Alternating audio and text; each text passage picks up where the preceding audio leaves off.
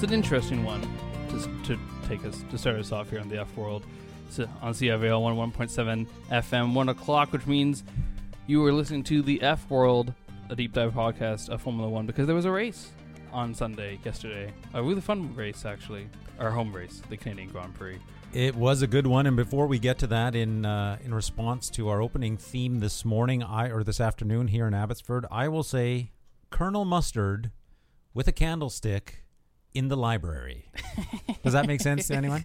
Yes, That's a good clue. That's- absolutely. I was always the uh, Mrs. Peacock guy. I, It- I, For anybody who doesn't get the reference, there's a, a game, uh, originally a board game. I'm sure it's an online video game now. Clue. I think they even made a movie out of it. it was a good movie too. I did. Bob Hopkins. I, th- I wouldn't Maybe? call Double it a good movie. Yeah, I didn't but it see was it, but it, entertaining. it had an interesting cast. I think. Nevertheless, '85. I felt today's uh, F1 inspired theme, which I think had a Turkish theme to it, uh, it was. It was. felt a bit like something out of an old spy movie. Yeah. Yeah, I, I actually recently started watching um, the Night Manager with. Oh, that's a good uh, one. Yeah, with um, Tom Hiddleston and uh, Hugh Laurie. It's it's nice to I, I, it's nice to watch Hugh Laurie use his natural accent or a version of it after so many years of House, but that fit into the first episode of the Night Manager really well. Um, I felt. Does it take place in Turkey, or is it just that no, no, no. It's just that kind of sort of? I got you. yeah, yeah. It actually it starts it starts in Cairo and then it goes into Switzerland. Try um, rewatching it with that version of the F1 theme in the background. You'll Yeah, get more enjoyment out of it. click right into it. It's it's a weird show because it it's let's, let's, they're 56 minute long episodes and they feel like 56 minute long episodes. Yeah, there's a lot in there. It's it's good. It's worth Yeah. watching. Not as good as an F1 race, not as good as the F World, but it's good High nevertheless. praise. That's high praise. That's high praise. Yes, but this is the post Canada Grand Prix, post Montreal, uh, our home race. Well, not really our our, our home race because it's our it's our nation, but not really our home race Our because home- More so, race? more so one of us than the other two. yeah, Yeah. you- Linguistically speaking. Linguistically, didn't you, Marie-Ange? didn't you live no, in I- Montreal for a little bit of time too? I, I did. I did. Was that- uh, but that was only for a few months. That was what what Um, job? What job was that one? It was you horse carriages. Okay, the horse that, carriage that one. was the, the horse carriage uh, driving. Did you ever figure out which Montreal Grand Prix or Canadian Grand Prix in Montreal that you went to? I did. So I remember it we talked was- about it on the was last the, episode. the 2014 and the 2009. Oh, okay. Ooh, those, those Yeah. are good ones. Yep. Nine I- nine was stands out to me for some reason, but I can't recall. Fourteen doesn't stand out to me at all, but I'll have to look Uh, up what happened in nine. Do you remember anything that happened at either I, of those? I don't. Jensen I don't. Button? I remember No. that for the 2009, I had uh, that was the one where I was doing the horse carriages, um, and But you weren't driving these carriages on the circuit. No, no, no, no, no. But I, I would, I would take my bike because I was living in Longueuil, which is across the river, and Yeah. I would have to uh, bike onto the raceway to Oh, then make it to the bridge to then Well, make it to the old parts of Yeah. yeah. So I would go on that path twice a day In coming home. 2009. in 2009. See, And the reason, sorry to cut you off you- before are you you get to 14, but the Um, reason 09 rings a bell for me, that was Brawn's fantastic constructors winning and Jensen Button winning the championship season. So maybe there was Yeah. something interesting that happened there. It's weird Or because did on uh, did um on on the did on- Kubica win 09 Montreal no, after his big crash the year before? Funny enough, I'm looking up the 2009 season, Yeah. and Canada isn't in the 2009 season. Well, was there it was 2010 then? there Might was have been one year. See, now 20, 2010 was a Lewis Hamilton. Um, there was one year it was off the Canada. calendar, but I thought it was after Yeah. 9. No, two, uh, there's a 2008.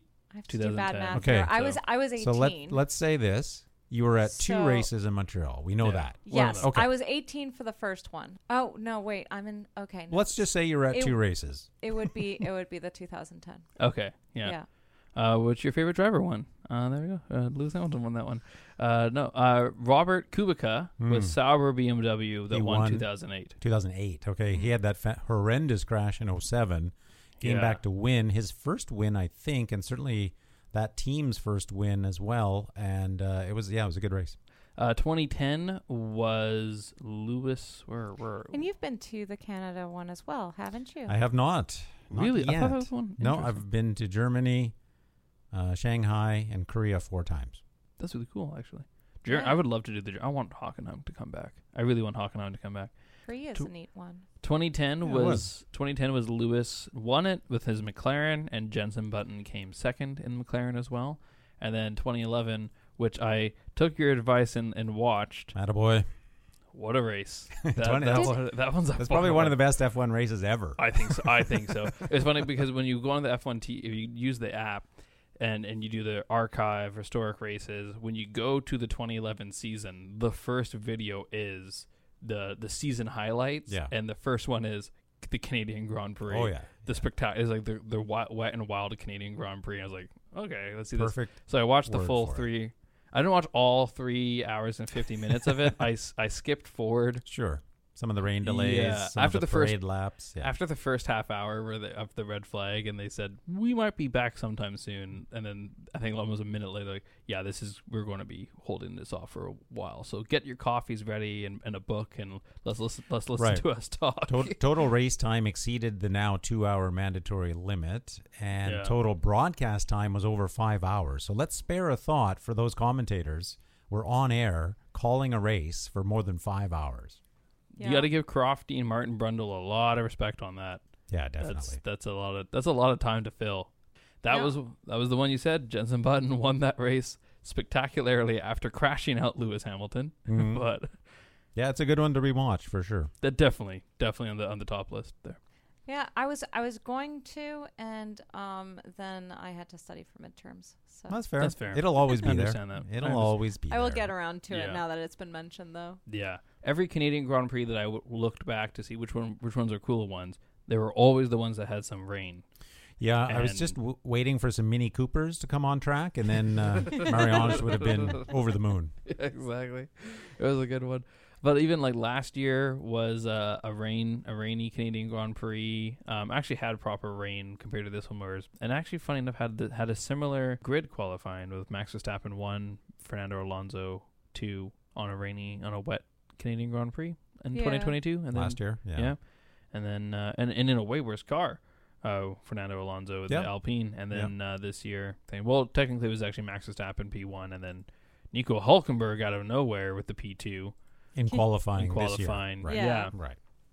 yeah. Which it took me. Uh, I was telling you this earlier, but it took me a while to realize that there was a penalty, just because um, I was doing other things while I was watching the qualifying, so my attention wasn't completely there. And then I saw that it's like Hulkenberg and uh, as P two, and I was like, oh, this is going to be an interesting like start to the race. And then I started the race, and it's like he's not P two. I was like, oh, Yeah, he, he did qualify P2 on merit, that he was quick enough for Yeah. that, but then he was penalized, uh, I think, three places was yeah, it? from impeding. for a red Yeah. flag. No, I don't think it was impeding. It was a red flag infringement. was it a red Really? flag I I thought it think was- so. I thought there was. I thought he got lost in the impeding No, sauce Sainz, that everyone got. Sainz was the big impeder. Yeah. And then I, I'm pretty sure I'll go. I'm 87% sure that it was a red flag infringement because I remember thinking red flag infringement. I don't know what that means. And so there were a couple of interesting penalties at this Montreal Grand Prix. Yeah. The potential red flag infringement, if I've gotten that correct, uh, but if not, Yeah, you're right. uh, Red Norris red flag. Norris getting an unsportsmanlike conduct penalty. Right. It's like, thr did he throw his steering wheel? I I Because people know. have done that, but not got penalties for that. No, what he did was um, was driving too slow behind the safety car, which people have been penalized for that in that before, but it was never called an unsportsmanlike conduct penalty. It was always just driving too slow behind the safety car or giving not maintaining the proper distance. You have to keep within. It used to be ten car lengths. They may have changed it. I don't know. Yeah. But you used to have to keep within a certain distance of the safety car. Nevertheless, he didn't do that. He was penalized for it, and they were calling it an unsportsmanlike conduct, which in all my years of watching F1, I've never heard that applied. Well, Teryn, you're you're you're usually a pro at rewatching the races multiple times from different point of views. Um, did you happen to check the onboard chatter around that time for Norris and see if there was anything like was it maybe a planned strategy or something? Um, no, I did not check that one because I actually was kind of like unaware of it for a bit of time. Okay. Uh, actually, it wasn't really until we coming in and sitting, sitting down. There was like, oh yeah, do you remember when Walter you mentioned before we started recording? Oh, this this penalty with Norris. And I was like, oh, that's right, that one. But so I looked it up. I, there's a, a article on F1.com that explains it, and it is just unsportsmanlike behavior. Obviously, um, specifically about the safety car period Mhm. that Yeah. was really really short in this time. But he kind of was like, "Nah, I'm not going to." He he kind of he he kind of just went overboard on um not really like following the safety car rules. Yeah, he was driving more driving too slow, and a lot of the a lot of the articles that I looked at, although I don't think anything was definitive as to the reason, a lot of them pointed to wanting to back up the field a little bit so that they could double stack. The Yeah. McLarens could double stack. That's, that's exactly what it was. He was trying to. It says right here during stewards say during the safety car period uh, period of time, the driver in question, num- the driver in question in the number four car, Norris, slowed to allow a gap to form between his teammate in the and car number eighty one and him. And so in doing so, he delayed the cars behind, and there was a significant difference in, in the difference between the speeds that was not allowed. You were that breaches the sportsmanlike uh, conduct. Yeah, uh, it's an interesting decisions. penalty. Uh, like any driver who gets a penalty, I don't think he was very happy about it. Um, so interesting Yeah. to see if that will carry Um, over into the next race, but I doubt it. Yeah. Yeah, he um Norris said this this doesn't make sense to me. He says it doesn't make sense to me. I was what three seconds, four seconds behind my delta, which everyone quite often is. It was too early to box for what we were planning to do, so I wasn't planning to box in the first place. I wasn't in any of those, in hmm. those rules. Teams do this often when they try to double stack in safety cars. Um, I'm surprised. Of course, you go slow, you go quick, you speed up. You want to keep the temperature in the tires, so everyone leaves gaps and open gaps. It wasn't like I was 10 seconds behind my delta. So if Mhm. it's because of a delta difference, which is what they're saying, Okay. then probably most people should be given penalties for the last three to four years. This always happens. Sure. And So- for any listeners who don't know, the delta is the difference in the previous lap time. So behind a virtual safety car, they have to maintain a certain percentage of delta of the previous laps. And it sounds like now even behind the the, the real safety car, they have to do the same. Whereas I'm more familiar with the distance that they had to keep, but that's hard to measure too. Like it used to be ten car lengths, but really, how how do you measure that as you're driving? Yeah. Hulkenberg's was a another delta differential. He was actually speeding. He was actually doing a second. Uh, Oh, he was kind of th- those, you know, those min- the, not quicker, maybe. Yeah, Yeah. he was. Um, they say here he had already done his fast lap, his flying lap, but he was in another out lap to see what his pace could be. Okay. And then the red flag and all the chimes came in, and he just so he I didn't was slow down. He didn't slow down. Right. He was already past turn one. He didn't slow down until almost turn three, and that's Yeah. when they're like, "Hey, this is a red flag chime, not yeah, a right. not a, a yellow chime." He's like, "Oh, I got confused." Yeah, And I've it- heard drivers get caught out on yellows, of course, but Yeah. for me, Yeah. not so often the red flag catches them out. I will say though, he kind of got P two off of merit because Oh, Uh, for sure. Because was. Piastri, no, no, because Piastri shut down the, the session in Mm. qualifying. His because Piastri crashed right. when there was about seven minutes left, and they just said no, there's no way we're going to get him off off in track, and they they ended the session early. They kept it out for about two more minutes, and then when Mm. it hit five minutes, they just said no, we're ending the session. Okay. Albon didn't even set a time. In, um, Q- in Q3. Oh, no, they did. I don't think they ended No? the session. Yeah, says right here. Yeah, look, it says right here. Session session ended early. Q3? Yeah, so I have I have it here I in know it ended early, but I thought it was No, because they let. like three Mm. minutes. yeah, well, it definitely not- wasn't five. And then I thought because I remember watching it, going, well, DNF? why don't they go to the full wets? Because someone could try. Because it was raining hard. I know that. Yeah. and Yeah. the, the teams didn't come out. But I don't remember there being an official announcement that they ended quali That's early. eh, But nevertheless, um, they didn't go out. You're right. Albon didn't set a time. And uh, speaking of Albon, Speaking of Albon, we we we did it. We got him to driver of the day. He, I'm I'm wearing uh for for listeners who can't see, I'm wearing a bright, brilliant blue uh, hoodie. very Williams esque. Yeah, very very matches the car. I, I went and I, I color matched it uh this morning. I looked at pictures and I was like, okay, that's the right color to do show the support. Um, and like they came out to Canada with a lot. This was a this was I, I watched a lot of free practice uh for for Williams. They came out with a with a pretty much a brand new car, like Yeah. almost a full B spec. But you're not allowed to call it a B spec because that's actually something in the rules. You can't do a full B spec or call it a B spec car. Um, I found out, but uh, yeah, James Vowles was saying in a in a free practice interview that about sixty percent of it is brand new, like completely redone. but only on the one car. Yeah. I think that's important to point out. Our good friend Logan Sargent didn't have those upgrades, Obviously. and I guess it's, I guess it's a good thing because he didn't finish another race. Right. Yeah. Oh, Logan Sargent. Poor guy. What- yeah, lap six. Yeah, it was really Lap really quick, but I think what what they didn't they weren't really. I wish they would actually say in the race results the when they say DNF. I wish The they would. s- cause? Yeah, they- give they- you a cause They used to. Yeah, but no, maybe I'm- the teams don't want that info out there anymore. Mm-hmm. Yeah, that's that's kind of sad. It'd sad. be embarrassing for to see Ferrari all the time. Strategy, strategy, strategy, strategy. oh my gosh! Speaking of like, we'll, okay, we'll get to Ferrari in a second, but let's let's we're going to get some Williams love because I I think Al, I think Albon was my highlight of the race. We always get to our favorite highlights. I think just the way, yeah, because it was it's nice to see him in in, in a good points finish. He got a nice good six points, but how a the team finally brings a new car in and actually works really well, is competitive. Um, aced a lot of the ses- sessions, really Mhm. showed a lot of good pace. Was yeah, still pretty weak in the slow corners, but was coming out of them better. yeah. And um, he defended well. He defended so well that George Russell had to retire. So- I, th- I think for me too, I had two highlights from the race. One certainly was uh, Albon, given that I am a Williams fan. But even if I wasn't, I think anybody uh, would appreciate what he did, and I think the proof is in him winning the driver of the day. My second highlight, which I hope we can get to a bit later, was Red Bull's hundredth victory. There's a lot of information there that's quite interesting. But back to Albon, yeah, um, got into Q3. That's a plus for him and for the team. Uh, started, I guess, in ninth. Tenth. Was it? Didn't he move Tenth. up a place after a penalty? Mm, Maybe not. Maybe. So started, yeah, started Let's in see here. tenth at least because he did get into Oh, Q3. You're right.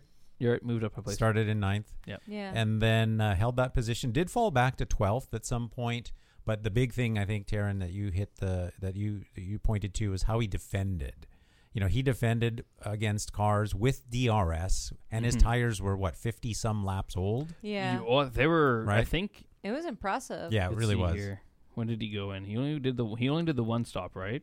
I believe so, but I'm not sure. Yeah. So he went in lap 12 for the hards and did not finish. So 58 Right. laps. Yeah, so he was defending those last, you know, 10, 15, 20 laps, even on, on very old tires, very old hard tires, Yeah. and uh, very impressive. And I think, you know, that moved Williams into ninth in the constructors, so good for them.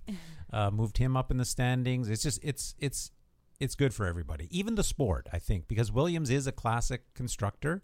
Um, I'm going to have to check my notes on this one, but they are, let me check here. Fourth for all time. Thank you. I think, right? Fourth, yeah, with 114 victories, since we'll Yeah. be talking about Red Bull's 100th victory. Yeah. They're fourth on the list with 114 wins as a constructor. Yeah. So it's Ferrari Yeah. with like 200 because they've been in it f- forever. Since day one, yep. And then it's, I want to say Mercedes, No. but I don't think it is. No, the number two is McLaren McLaren, okay, because they've been around, been around for a long. because Mercedes really was in it at the start, and then they left F1 because of that horrible accident that they had that killed a lot of spectators. And Yeah, they said, in- we're not going to race anymore. yeah. And they didn't come back until 2010. yeah. So Yeah. they're uh, third on the list with 125 wins, Then Williams. dating back to the 50s, but then really just for those two seasons in the 50s, Yeah. 54, 55. Yeah, and then then it's Williams, and then it's is it now Red Bull? That's Is number correct. five? Yep, Okay, with a 100. with the hundred, just hit that, hit that. Yeah, we'll. I yeah, we'll we'll get to that point. We'll get we'll talk about that uh, in a few minutes from now. We'll we'll finish up with Williams, and then um we'll we'll do Williams, and then make fun of Ferrari for a little bit, and then uh, get get to Red Bull for for light stuff because And then Ferrari's it'll be just two weeks hilarious. after making fun of Ferrari. It'll be two weeks from now, and we'll be at the next race. Uh, There we we need to spend a long time making fun of Ferrari. Right? Did could- Leclerc come out with another single? Oh, I've been I've been looking for it. I don't know. I, I don't know if he could. We were actually uh, Walter and I went to Oak and Thorn to watch the race for their for their specials, and the bar head bartender uh, Tyler was like, "I know you like I know you like it, Teryn, but I don't like Leclerc's songs. They're so they're so cringy. Like that's the point. That's what's so great about it is that it's a call for help. we just don't know.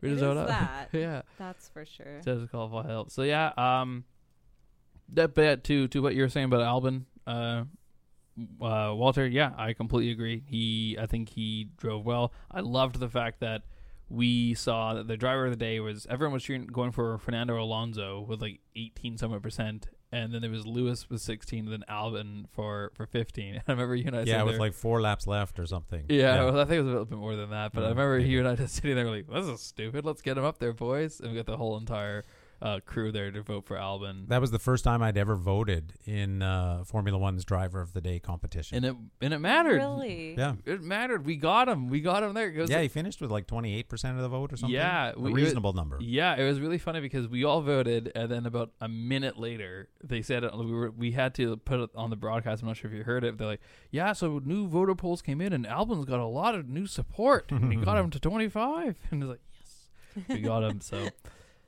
we did it, boys. We did it, family. We got him. We got him the driver of the day. We I got him that. We got him that extra interview. Um, for after Oh, the yeah, race, that's right, which yeah. because that's what they do. The driver of the Right. day gets the second. They get Right. uh, extra interview, and he, I, th- I think he said like, "You're driver of the day." He's like, "I can't believe it. Yeah, It's it's good. great." Good for him and his sponsors and the team. A little bit more time in Mhm. the limelight, if you Mhm, will. mhm. Yeah. And his girlfriend, uh, his Al- the two of them together, Ale- Alex and his girlfriend, are absolutely fun. They're, I love watching them together. The, how they roast each other and humble and everything, and they're so they're very very supportive of, of each other's hobbies and and every and that. And yeah, it's just nice to see them together on screen and supporting supporting Yeah. each other. No, I absolutely. love a good loving relationship. Um, your your highlight, you had a you had a obscure one, Marie-Ange, uh, for the for your highlight. No, no one that you you said that no one really talks about, but you had a lot of. a lot Which was it For this race. highlight or oh uh no it, it's not my highlight but I really enjoyed watching Piastri.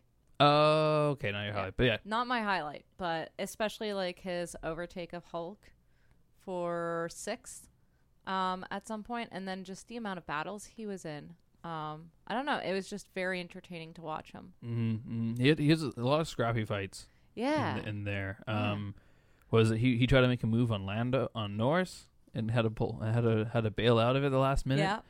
Yeah. Um, and then I think also he him and Gasly were really shoving through the the bottom Yeah. the bottom bits, but no, Piastri was great to watch. Yeah, and it was it was just nice um to have that many battles, but they weren't chaotic. I feel like a lot of the races we've had lately um have either been like very technical and clean or very chaotic and, you know, unpredictable. And and this one was just like just the Goldilocks of races for me where it's like I would look at the front of the race, right, and and I was excited with what I was seeing there, especially with Alonso overtaking as well.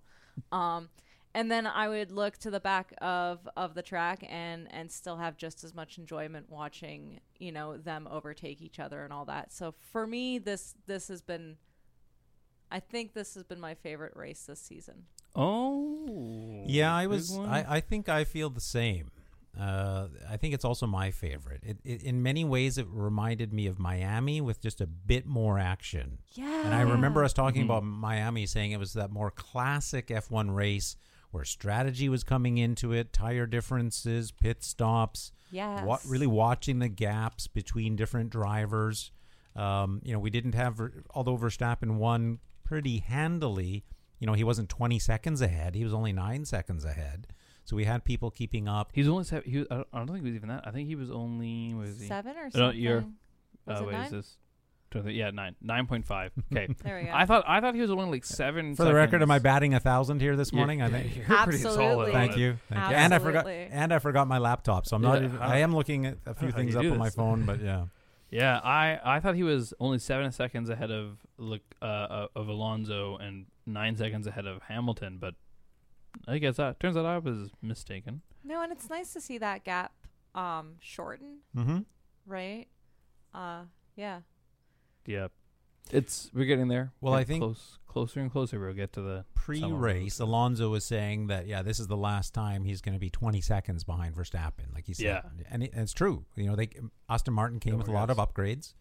Um, I don't know if Red Bull did, but I doubt it, and I didn't hear about any. Why? Yeah, they the- don't need to. the yet. big stories were Aston and, and Williams upgrades. So if anything, it was uh, teams usually always bring one or two maybe things, something, but, like, nothing huge or significant. Yeah. and like it was kind of scary because I, f- I f- I felt Aston Martin's upgrades looked a little shaky during practice and even early qualifying, and then it Mhm. really kind Well, of came in. I remember us talking about that in Barcelona where they looked properly slow. Yeah. And so don't I, was they brought wondering how yeah. it would translate. Yeah, you're right. They brought some, but not not a the lot. same. Yeah, they brought Yeah. more, I guess, here to uh, Canada. No, but Barcelona, I don't know. I was more worried with Barcelona than I was with the practice and qualifying. I Mhm. think it's because I got distracted by the weather and the crashes.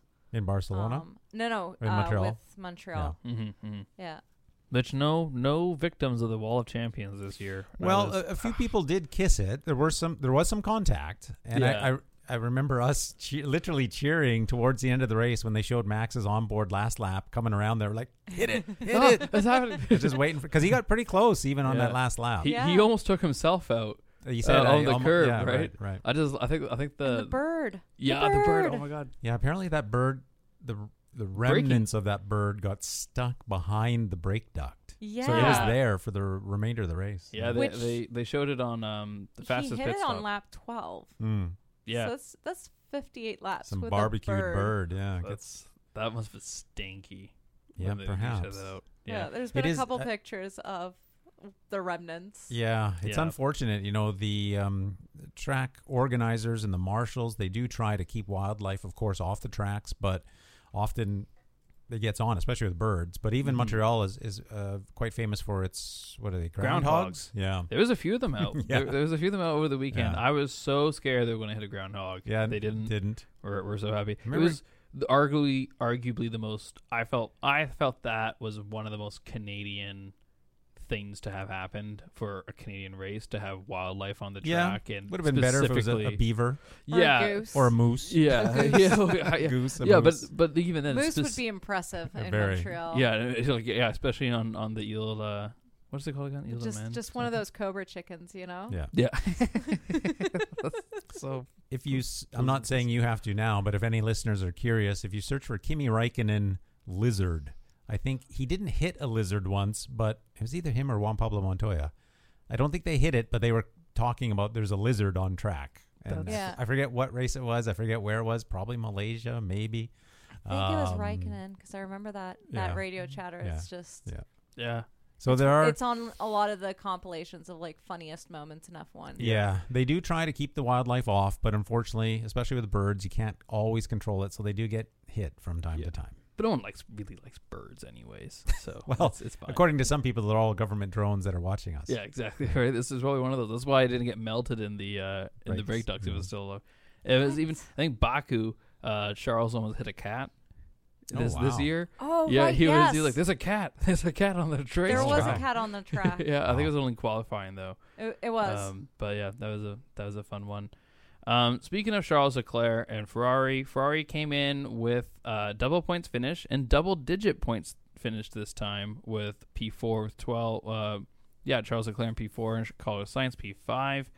Um, and again, just I think the only thing I can say, there's two things I can say about Ferrari being in the race um, in Canada was one, the drivers still have to correct the uh, strategy calls. I Mhm. thought that was a funny thing Yeah. where Yeah. where they're. I think you even said one of them uh, while we were watching. We're like some. I think Martin Brundle was like, oh, "Ferrari's correcting the the strategy calls. Why are they doing that?" And you're like, "That's because their race will. They have to. They have yeah. to, otherwise they will lose their race." yeah. Um, and then Carlos Sainz being told, I don't know if he was saying I won't push Charles, Charles, or if the team was telling him do not push him too I- much. I think I definitely the team was telling him not to push. I think it's more of but- the latter. yeah. Um, but Ferrari c- looked extra speedy this weekend comparatively, so c- compared to their typical slower slower selves. But I don't know. I, I don't know. I, I'm I'm kind of curious about. I think I'll think espe- especially with Mercedes. I think that Ferrari and Mercedes, um, set their car for a wetter race Yeah. based off the weather reports because Mm. everything, even in the morning, was saying it was going to rain, and then it didn't. Um, lightly drizzled a bit in some parts, but I don't think it actually like rained, rained uh, at all. So uh, that's that's my hypothesis or theory, but I could be wrong. It's possible. Um, I didn't. I'll, I'll be honest. I didn't pay that much attention to Ferrari. No, Just they didn't. No, they were anonymous again in this Yeah. race. Uh, they did nothing to watch. okay, I guess. Well, even as Teryn said, double points finish, double digits, but they weren't. They didn't get on coverage very much. So No, they were kind of the stopgap between the the top players and the rest, Yeah. right? Where it's like they're better than the rest, or they were doing better than the rest, but they weren't really into any fights for any. Right, anything? exactly. They were just there, going around quick enough. Didn't have any reliability reliability issues. Didn't really screw up the strategy calls, although they tried. But I would argue, they did try. they, oh, they tried. They tried hard. That's that's my question with Ferrari. Is it purposeful? Like, do they do they purposely try and go? Hey, you know what? Let's just see what happens. Let's or, roll the dice. Yeah, or do they actually, Actually. think that this is a smart decision? Because there's it no has way. to be the latter. maybe they rolled the dice. Maybe maybe they got infiltrated by a bunch of D and D nerds. We And they're, they're just think- rolling Well, for at this point, I think the d&d nerds would be an improvement.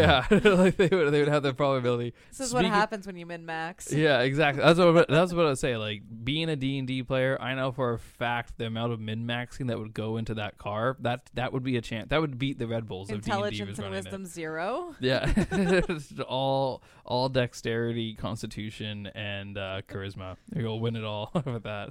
Well, I would argue God. that Albon got more coverage. Albon and Williams got more camera time than the Ferraris. Well, he Absolutely. was- Yeah. his his I think his part was like dare I say it, the most exciting part of the race because Definitely those last whatever 10 or 15 20 laps, yeah. Yeah. Well, I was actually telling uh, you, Walter, that especially because after watching 2011, Mhm. I found I and some of the other previous Canadian Grand Prix, can, the Canadian Grand Prix gets incredibly fun around lap 42, and then from 42 to the end, that's when everything starts to really happen. At least in Canada. I Um, disagree. but At least for this one. may, may, maybe there's always a little bit of fun stuff that happens, but like lap like that that 40 to 70 range, those last 30 laps when everyone's like, "Okay, now we have to gun it. We have to do you're you're getting to the last pit stop strategies. You like it's like do you do it now for like a medium and push to the end or do you uh, do you pull and maybe do a, do a soft and risk it?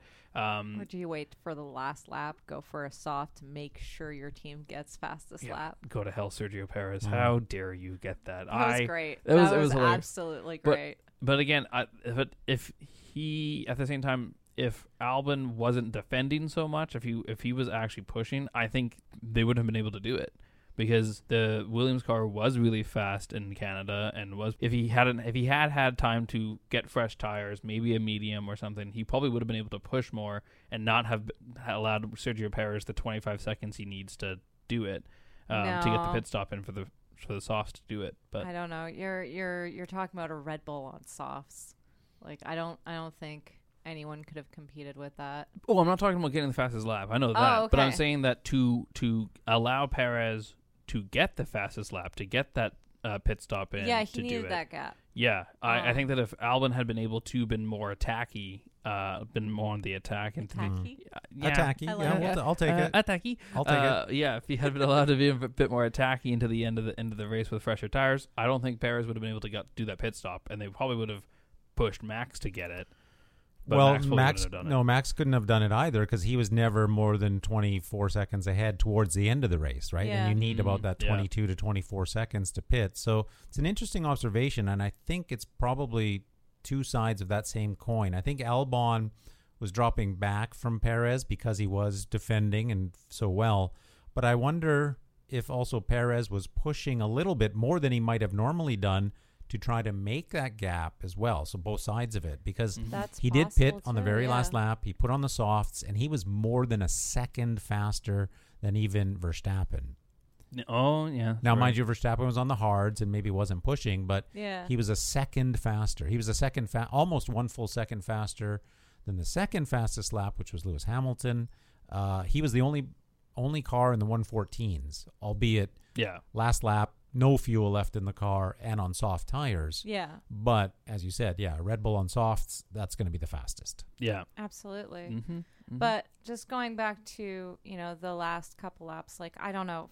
For me, laps 1 to 35, I was super entertained. They were really fun to watch. 35 till about 55 was mid. Still enjoyable to watch, but if I needed to eat dinner, I wouldn't mind looking away while I look at my food for a sec, you Mm. know? And then 55 to 70 was fun again. Mm.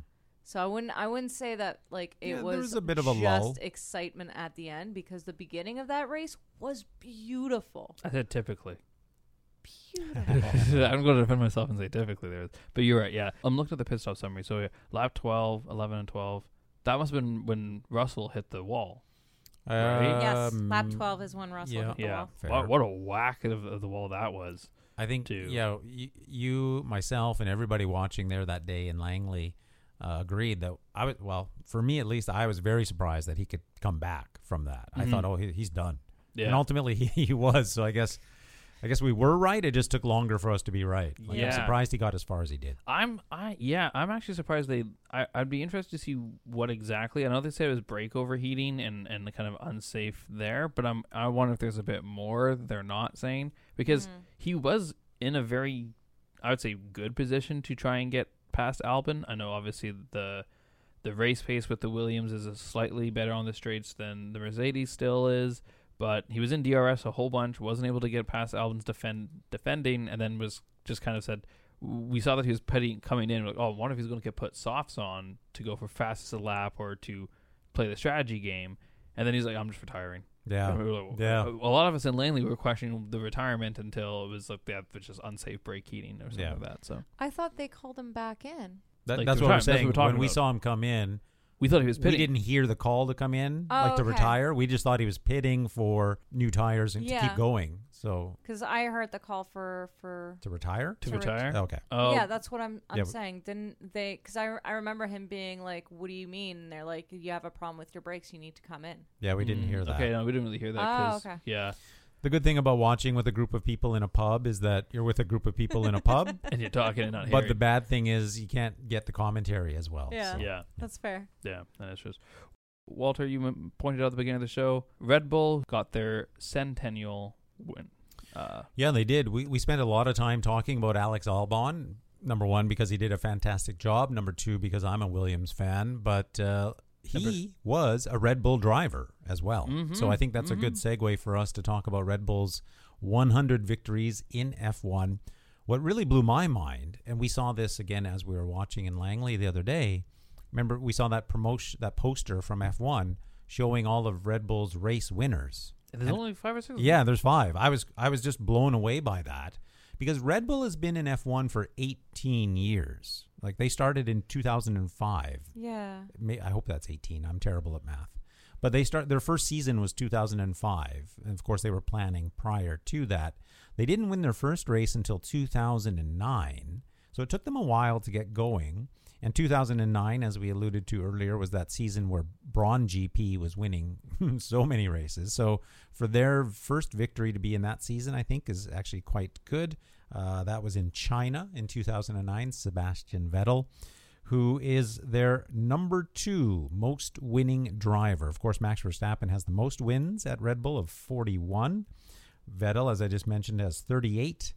And then after that, the numbers are a lot smaller because, of course, we just have to add up to 100. Mark Webber in third place with nine race victories from uh, Red Bull, only four of them from pole position. So that sort of, I think, suits Webber's style. He's kind of that battler. He comes through the field to win. Uh, Danny Rick, fourth with seven victories for Red Bull, only one of them from pole position. And finally, Sergio Perez with five wins for Red Bull F1. Again, only one of those from pole position.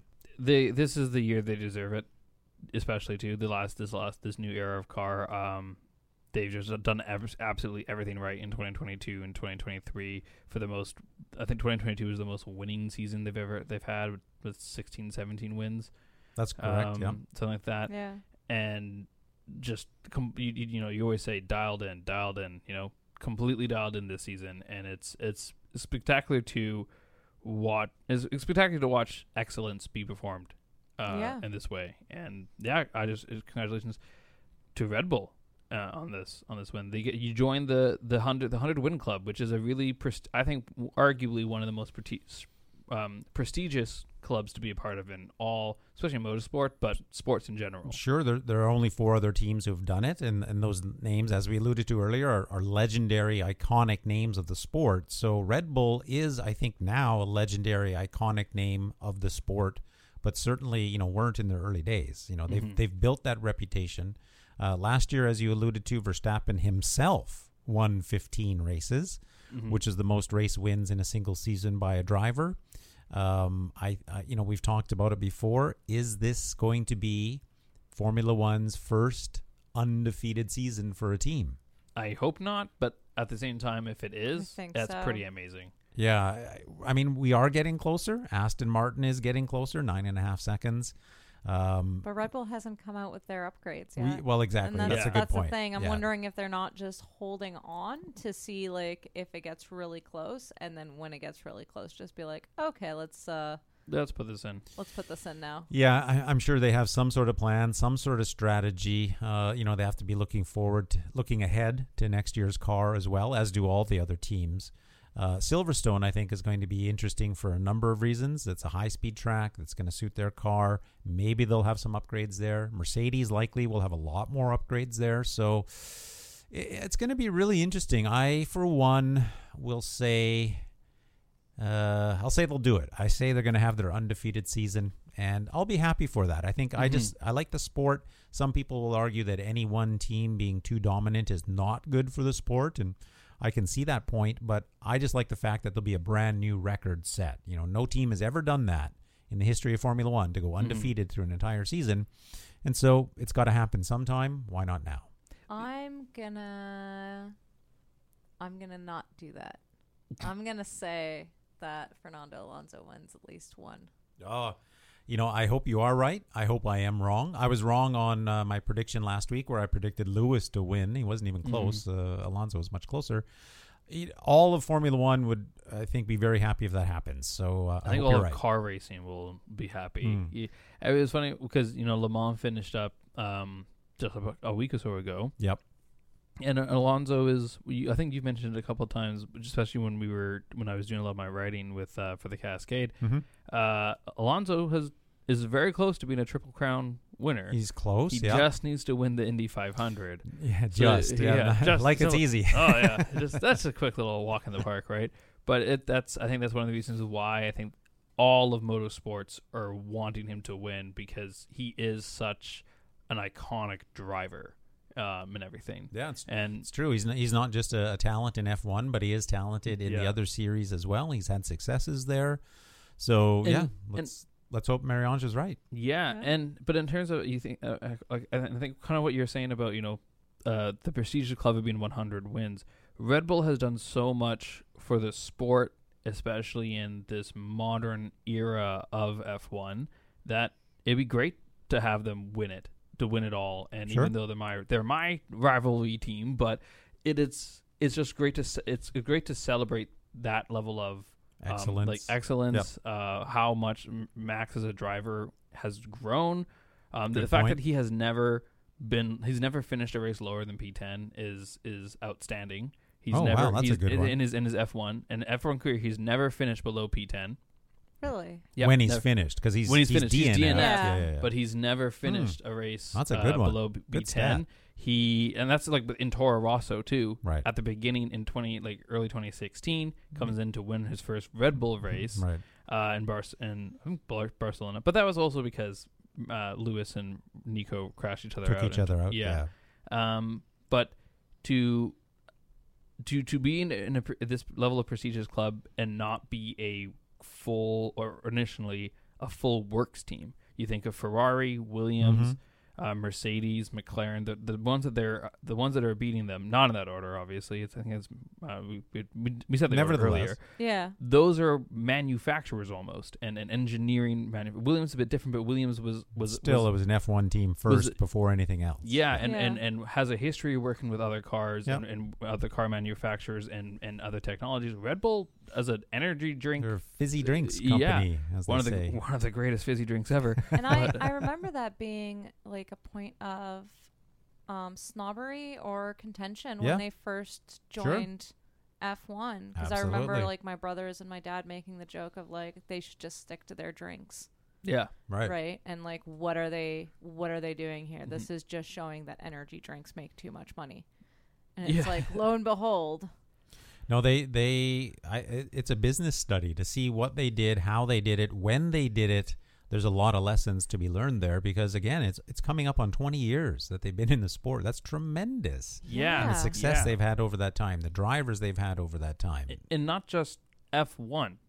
They've Hmm, been in ra- World Rallying and, and Sure. everything else. They're they're a big, big supporter and and um and and financier of multiple motor, motorsports. So in terms of Fernando Alonso being such an iconic driver, I'm really interested to see when Max retires, what he decides to do.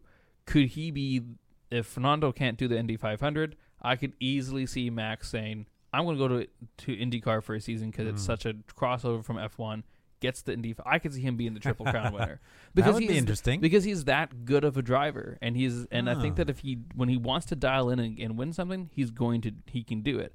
And Red Bull has so many is involved in so many motorsports that he can easily transfer out. Mm. There was a really cool uh, quote I saw from Jenson that's a Button, good point. um, Yeah. who says who said like I don't believe you can, especially after Le Mans, uh, Le Mans, sorry, Marie-Ange. Uh, I don't. He says something. That I don't believe you can be truly considered the best driver ever unless you drive and win in other, Other series.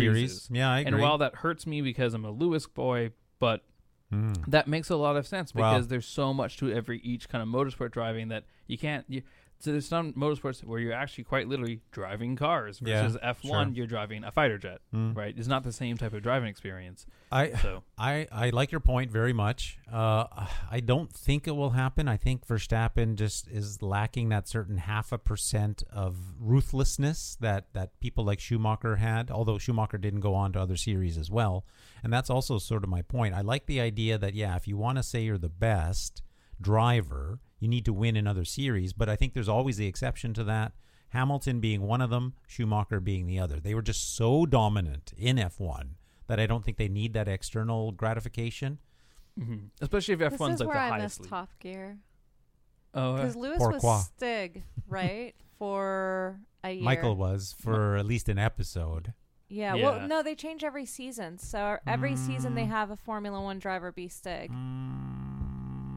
I think Michael- not to my knowledge. Yeah, I think Michael Schumacher's one was specifically a bit more controversial because he wasn't the Stig. Right, at they that just brought season. him in as Yeah. an interview, took his helmet off, and he was there. Oh yeah, he no, might that's, he might have been in the Stig a little a couple times that season, but not really the main one. I think that was, but I think you're right in the sense that the because I looked it up because you told me and I didn't believe you. And Yeah, they did use they did use a lot. They do use a lot of F1 drivers.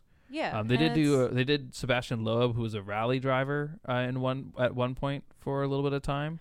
but- right. They don't always do full seasons with, with it, but the big reveal ones are usually F1 drivers. So Yeah. when when when I think of the Stig, I think back to like the early days of Top Gear. So there was one driver who was said to be the Stig, Ben Collins, from 2003 to 2010. Yes. So after 2010, yeah, maybe I, of course that's when Collins was out, and maybe they had more rotating through. But I don't know if Lewis was ever in there, I or rumored he- to be. But he he definitely drove their reasonably priced car. it might have just been the rumor for Mm, 2014 season. So, but anyways, 2015. Let's say it's true for the sake of discussion. What's your where are you going Well, with it? it's just the the the like best driver, right? And having different driving experiences outside of um outside of being in a rocket. um and like the Stig typically would drive like regular cars but sometimes even like weirder things, right? So it was just like thinking about that and how Lewis Hamilton might not have been in other racing events Right. outside of Formula 1 if if my memory serves me right and he was the Stig for a season Okay. then um it still shows his proficiency in driving Oh, unquestionably, yeah. I- bunch of other stuff if he were to go into another series, I think he would be successful. hmm Absolutely. But kinda like Um, what you said. But I don't think he do needs it. I think just No, to say you're so. seven times world champion with a hundred and whatever it is now, three victories, more than Schumacher's ninety one. Uh, I think that's enough. you know. yeah But but Alonso, I think, is uh, unique in that he still has that drive to do it, and I hope he gets it. I hope he does have another crack at Indy, and I hope we do see other drivers. I hope we see Max do it. I hope we see would- Lewis do it, but I just don't feel that Yeah. we will. I would love Max to uh, leave F1 so that Lewis can get his eighth championship. uh, and then go back. But uh, Well, somebody just has to drive a truckload of money up to his door and say, "Come drive this Indy car." yeah, well, maybe maybe What if he goes to McLaren? Oh, if he, and makes McLaren win. See, I that's where that's where I kind of this that to that point. Actually, that's where I agree to where you could be the best driver if you don't need to leave another season because Max hasn't and to to to his cr- both chagr- uh, credit and and discredit, he came in. He didn't come into Red Bull when Red Bull didn't know what they were doing. Red Bull had like a clear game plan on how they wanted to get championships, and were making the moves to get the right con- right constructors Mhm. to, to come in. He wasn't in the same formative years the way Sebastian was, True. and maybe that's Max, in my opinion, to to cement himself as one of the best of all time. He could he needs to go to a team that's not that's like McLaren, Mm. struggling, Mm. shows the promise but cannot get it, and take them into a championship winning team. Yeah. Same as Lewis, That'd same as cool. same as Michael in Ferrari, Yeah. uh, Lewis uh, in 2010, yeah, sure. yeah. Sebastian in with Red Bull, Sure. uh, back in there, Their first and then- champion. yeah. yeah, And, and a four-time champion. and I think that's Hmm. if if to to con- to critique against Buttons driver and other series Yeah, yeah. to be driver. I think that itself would would do it too. Interesting. You're right. I'm. I don't think I'm he will. sh- yeah. I'd like to see it, and I agree with your no point. It would, but he. That's the thing. He, I think he's I- missing that certain half a percent of whatever you want to call it, ruthlessness or just uh egocentrism, if that's the right word. Like he's he's he's egotistical. I think as all race winners have to be, but I think he's just not at that exact same level. I think he's actually kind of a little bit content these days just to be Mhm. going around in the fastest car ever. And as I said, I think Teryn in one of our Quali episodes, I think he retires At the end of 25. Yeah. Well, that's Despite having a 18 year contract or Well- whatever he has. well. I think that's kind of think uh, another thing. I I was kind of saying that I think the uh, when you're saying like, oh, what happens when Max leaves, or a team will make a payout and send Max uh, away. I don't think a team will make a payout. I think Max will just listen to what the new rules are going to be and it's like, Hmm. you know what, this isn't my type of racing. Yeah, I'm out," exactly. and leaves. yeah, exactly. which That's I what think I feel. fair enough to him um, to do that. You Hmm. win. You win your. I think 26 will be an interesting one because he'll have won five championships. I think he stays for 26. Potentially. Potentially. Yeah, potentially. But I think, like, let's be honest here. Uh, let's, let's say the way things are going, the way the trend is going. Three this year for sure. Yeah, will be his he'll get. Yeah. He'll get. Let's say, yeah, 26 will be his fifth championship, Mm. uh, and then he. I think once you get five five world championships, you're kind of you're in you're in a whole nother level of prestige category, and then you can he can kind of say, "I'm good. I don't need this anymore." True. I don't. I don't know. I wonder if he's not the type to want to be the best of the best, right? And so stay in I the feel game he's not until that type. he. No. Mhm. No. I, f- I think I he likes think- being the best. He likes winning, but I don't think he has the drive to surpass Schumacher or Hamilton. I don't think he has. I don't think he has the same level of if he loses the championship and the team goes through a construction year or two, will he stay through that? I think that's the big thing for me. I also think that the Oh. way F1 is going and the way the the mid I think that eventually that that battle between P2 and P14 is going to eventually move up to be a battle between P P1 and P15. and I think eventually when that I think happens it already is. but not quite. It's it's getting there. But when It's that like eventually, P2 to P15 right now. yeah, but when it eventually hits P one, and it becomes very very um, contagious. Uh, contagious is that the word? Not sure. Not, I'm not Keep sure going. that is a word. Con whatever. Like like when there's, there's, uh, when there's everyone trying to vie. uh, There's a big giant group of people trying to vie for the one one spot. Hmm. When that happens, Competitive? Sure, I don't. I, I don't think it's. I think con- constigious is constigious is close to the word I'm trying to get to, but Okay. not quite the word I'm trying to get to. But when it becomes when it gets into that window, I think that's when you'll start to see a uh, a big change in in Max itself. And I think Hmm. 26, 2026 is trying to design itself to be like that. Um, but Yeah, maybe. really knows? As I like to say, time will tell. time will tell. I hope he doesn't. I hope he stays until 2028 or tw- or 2030, which is rumored to be the next big kind of change up. Because I do want, uh, I I want Lewis to get his eighth championship by defeating Max. Uh, that Yeah, would be the only. that would be good. I wouldn't want Max to leave and then And Lewis, then Lewis get gets it it? because that would Yeah. be almost bittersweet. Yeah, a little bit, As right. as a as a as a 2021 hater, I I uh, I uh, and protester, I uh, I want that to win That it, makes sense. and not to be mean to Max. I just want the natural order to to connect itself Yeah. again. You know, yeah. life finds a way. Sure, nature finds a way. Yeah. So- Jurassic No. Park. Yeah, it's always a good one. Um, but yeah, congratulations to Red Bull, 100 wins. 100 wins in F1, 18 years in the sport, a lot of firsts, a lot of accomplishments. Uh, I'd be remiss if I didn't give a shout out to one of my favorite old school drivers, David Coulthard, who did come in as sort of that team builder, and he did uh, get their first podium, although he never did win for Red Bull, unfortunately. Mm-hmm. He did get the team its first podium. Mm-hmm. Yeah, it's, if you if you guys want to, if anyone listeners, uh, Walter, Marie-Ange, anyone out there in the ether, if you want to take a, a walk down memory lane for Red Bull's like most classic wins, there is a really really nice article I've been reading while we've been talking here called "In Numbers: of The Amazing Mhm. Stats Behind Red Bull's Century of F1 Wins." Uh, and it's on F1.com. It's one of the first ones you get. You get a beautiful, nice picture of 2009 Vettel winning, um, the iconic Danny Rick and the pool Monaco pool, which that Yeah. was that's you talk about comeback wins. Well, and he should have won two Monacos. two Monacos. forget. The team Yeah. screwed him over. big time. one. Big time. And then Max Verstappen, uh, one of the more um, current Max Verstappen pictures, and it's it goes through all like they're kind of confusing with the numbers, but they go through the the of the because they they're numbering the the the win number that it, that it is, yeah. and it's like this is the you know, and it's kind of okay you know, weird, but something else interesting. I good one. think of those five Red Bull race winners who share the hundred victories for the team, I think all of them have won Monaco as well. I think the Perez that, has won it. Sebastian Webber, Vettel, uh, Max, and uh, Danny Rick. Yeah, Well, all you five know- of their So- drivers have won Monaco. Well, it's like you say, you can't have F1 without Monaco. You really and you can't. have F1 without Ferrari, and now you can't have you almost can't have F1 without Red Almost, Bull. and- almost. and it's getting to that point. Yeah, So- it's, it's almost Yeah. there. Yeah. Yeah. So anyway, it's Walter. It's Yep. the end of the hour here. It's almost the end of, end of our time with you. Time just flies by when we have fun. I guess Sure does, but I'm, I'm looking forward to our next episode, whenever Yeah. that may be. Well- uh, looking forward to the next race in Austria, of course, as well, and looking forward to listening to the second half of you two talking when I'm back in my office. Well, before you go, let's give us give us your Sure. thought on, on Austria because we were kind of Okay. we, were, we were talking about this before we actually hit record, literally the minute before we hit record, and we both I think all of us are kind of said the similar thing, which is the Austrian Grand Prix, which is known as the Red Bull Ring, uh, Red Bull's home race because Red Bull's an Austrian uh, company. The the Red Bull Ring is kind of a sleeper hit. It, it's no one's favorite, but then when you watch the race, you go, oh, it's it's a really good one. you know, it's still a good one.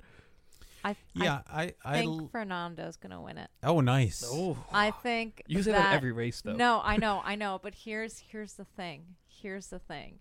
If there's ever a race for Red Bull to do badly and DNF for some reason, it's got to be this one. Oh, Yeah, sure. I was, that- I'm gonna say It's- Silverstone. It's it's the home curse. Yeah, right. Mm, mm. Could be. It's a it's be. a good take. I'd be happy to see it. Um, looking ahead to Austria, I can give just a bit of context. In 2022, last season, Charles actually won that race. Charles Leclerc for Ferrari, with Max in second and Lewis in third. The pole position time last year was a 104.984, and the fastest lap was a 107.275. So look for the cars to be probably at least a second faster than that. So we could see the poles in the down into the 103s, which is amazingly fast. so you're going to see cars going around the circuit in like a minute and 3 seconds. Maybe, you know, the low 104s. So that that's going to be interesting. Uh, it is a short track, obviously, as I've alluded to. So, you know, anything can happen. Also, weather often plays a, a, a, factor there because much like Montreal, sometimes some clouds can just roll in and be raining on some parts of the track more than others. Um, looking back historically, uh, we go back to 2014 when it came back onto the calendar. Nico Rosberg won that race two consecutive years, 2014 and 15. Uh, Lewis won it in 16, Bottas in 17, Verstappen in 18 and 19, Bottas again in 2020, and Verstappen again in 2021. So Verstappen's pretty strong at that circuit. Who was So 2022? Was that That was Charles Leclerc for Charles Ferrari. Leclerc. That's, that's when the Oh. Ferrari was still fast. Still good. that's why. That's why it needs to be So- a DNF. That's why it needs to be something outside of his control, just a curse. Yeah, no, I, Yeah. I, I would Well- like to see it. I did call him to to get caught out by the Wall of Champions in Montreal, which didn't happen. I think it's going to be. I, I think it's going to be a Max Red Bull Red Bull win next uh, in two You weeks' time, but we'll wait to see. I'm going to I'm going to manifest it. I'm going to manifest my dream. I'm going to say three DRS zones. You got to you're going to have a big big gap. I'm going to go Lewis Hamilton. Well, I'm okay. I'm, go I'm going Fernando Perez Hamilton. There. Uh, I haven't even thought about the whole Yeah. podium, but I think Yeah. between the three of us, I think we one of us picked the winner. yeah. I think one of us will be right amongst the three. And you know, you, we're going to have to do do a special episode for for um for the Red Bull Ring because I'm looking at the full broadcast schedule, and on the Saturday, your your both of yours, Marie-Ange and Walters, your favorite thing is going to happen in the Oh, a sprint Ring. race. A sprint race. Yeah. 20, don't, don't remind me. 20 That's what- he noticed I didn't bring that up. I know, I know, because it's a I was sprint going. race weekend. It is a sprint race Yeah. weekend, so we can make fun of it more. Yay! So yes, that's what's gonna happen. Yeah, no, I'm Crash down for and that. total during the sprint race. I, I am down for that. So Out for the count. Can't even can't even race the the actual one. I don't even know when the sprint is. Is it on the Saturday? this Saturday? is on Saturday. Can- Canada Day. It's gonna be a special Canada Day Oh, one. nice. Yeah, we'll do. It's the most sprint ridiculous race on. Saturday, July first. yeah, be free on that Saturday, Marie-Ange. All right. We'll do it. We'll do a sprint race episode. Looking Sounds forward good. to it. All right. So Thanks, everybody. no problem. Walter, we'll see you. See you next time. And uh, to uh, to everyone in the ether, we're going to take another uh, break, and we'll come back. Marie-Ange and I will close out the show. Marie-Ange, I forgot to uh, bring up a co- topic of conversation surrounding the Canadian Grand Prix that we were supposed to talk about, but definitely totally forgot to do that. Which was The one Canadian driver still left on the grid, oh Lance Stroll, who got a single point, finished P10, uh, mainly because of uh, maybe mainly because Norris got his five second grid penalty that um, put him down, put him down a little bit. That was the unsportsmanlike conduct grid Yeah. penalty. yeah. Otherwise, he would have finished P11, just ahead of uh, Valtteri Bottas. Actually, wait. Sorry, Lance Stroll finished P9. Valtteri Bottas finally got a P10. He, hey, there we go. Bottas got something, and then uh, your boy Oscar Piastri was is in P11, but could have could have been only only one tenth behind. Yeah, it was it was pretty close. He was he was fighting. Um, he was fighting a little bit. Actually, he was a couple of tenths behind Bottas. He was, uh, but yeah, fighting for that. But Lance Stroll in P9, still not enough to get um, what's it, what's this called? Um, Aston Martin ahead of Mercedes in the in the constructors championship. Yeah. But again, like for for a while, would not have gotten tho- those points if it wasn't for Lando Norris Lando Norris's penalty. And that's the that's where I want to start with you. What do we do with Lance Stroll? um I think we- we can use him as a good example of, you know, when people say that if you put anyone in a fast car, they could win. Um, in in the sense of like it's just about how better the cars are from each other, right? Because we see with Red Bull that like Red Bull's a superior machine, and there's kind of the argument that like you can put any driver in a Red Bull and they'll most likely get a win. Yeah, they have a really good chance Right. of winning.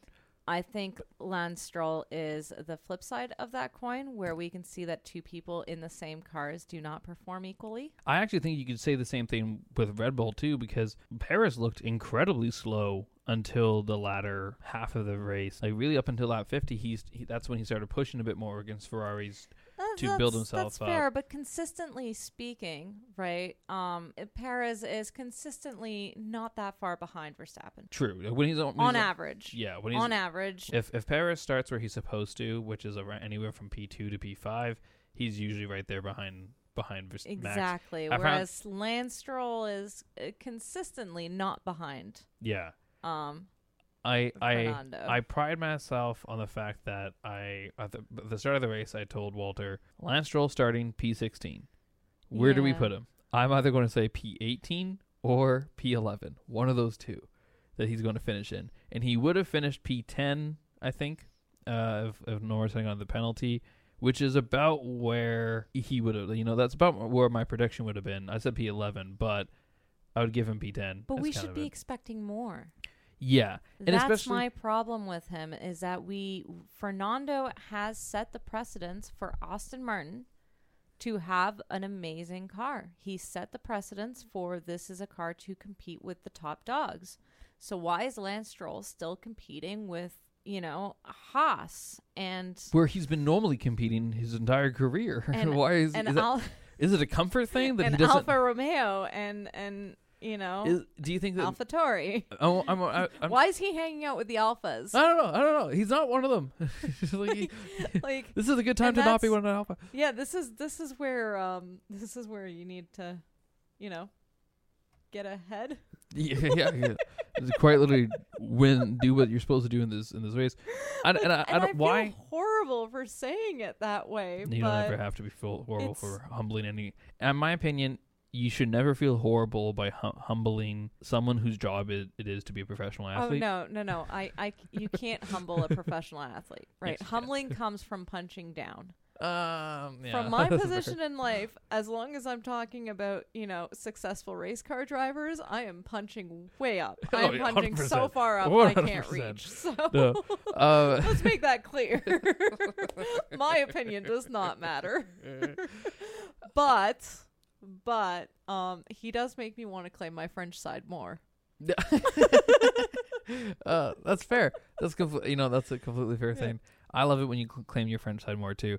Uh, but I wonder, did we do we expect too much when he performed well when he broke his foot and and they go? Do, do you think his dad should just break his limbs more so that way he performs better and gets the spe- Was it the specialty cast? Maybe you should just put on. an interesting um I wonder if the specialty premise. cast is what helped him do it because he had to have a, spe- spe- a special one made or maybe so that it's he could. the the need to overcome something. I don't Yeah. I don't know. I don't know. know. But after that, it just it seems like it's always been downhill since then. Or or mediocre. I th- I think that he is You a good or- or P maybe six the finisher. cast didn't affect him because we gave him a lot of slack in Bahrain because of the cast, saying, "Oh, look how well he did considering." Right? I mean, and at the same time though, that to get a P six finish when you're coming off of those injuries and surgeries, that the, the the considering factor should be put in as a like, holy crap, he did it. Should and- be, should be, and and it would be true if once healed, you do above P six. Consistently, yeah. right but and and that's when it's like oh wow look at him overcoming this and still making it high up there but now it's just wondering if it was hindering him at all because it almost worked to his advantage Like- so like that's yeah i i hate hating on the guy I love it. but um yeah, because he goes P six Yeah. and P six in Bahrain, and then he goes where is he? Where is he? Where is he? Where is he? DNF'd in, in Saudi Arabia, which is uh, fair enough when you DNF.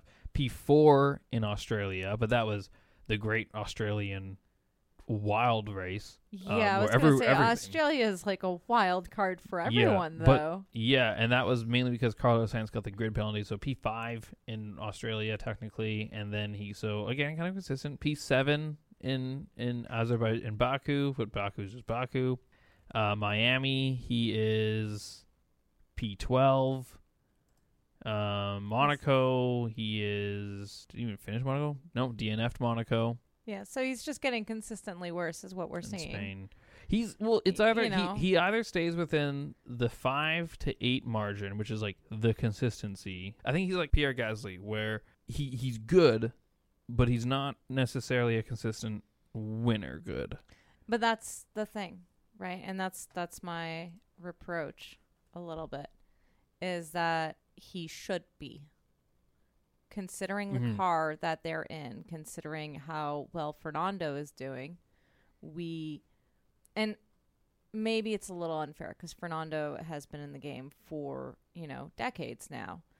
Um and so he's got that buildup of experience where i he can hit consistency. Um but I, I still expect more out of Stroll.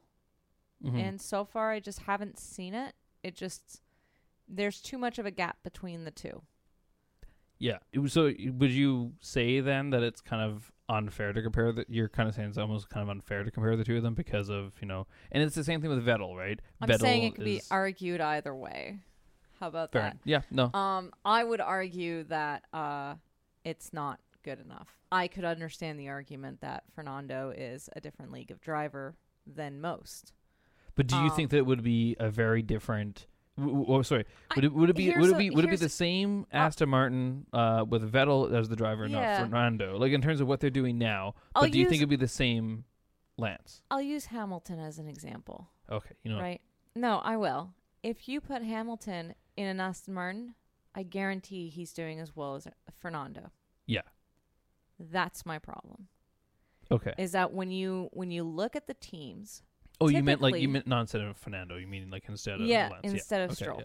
Yeah. right? Typically, when um when you look at teams, they usually rank within three to four spaces of each other. Sometimes they're just it's a one-two, and and not just winning, but like if you just look at the the way they're scattered.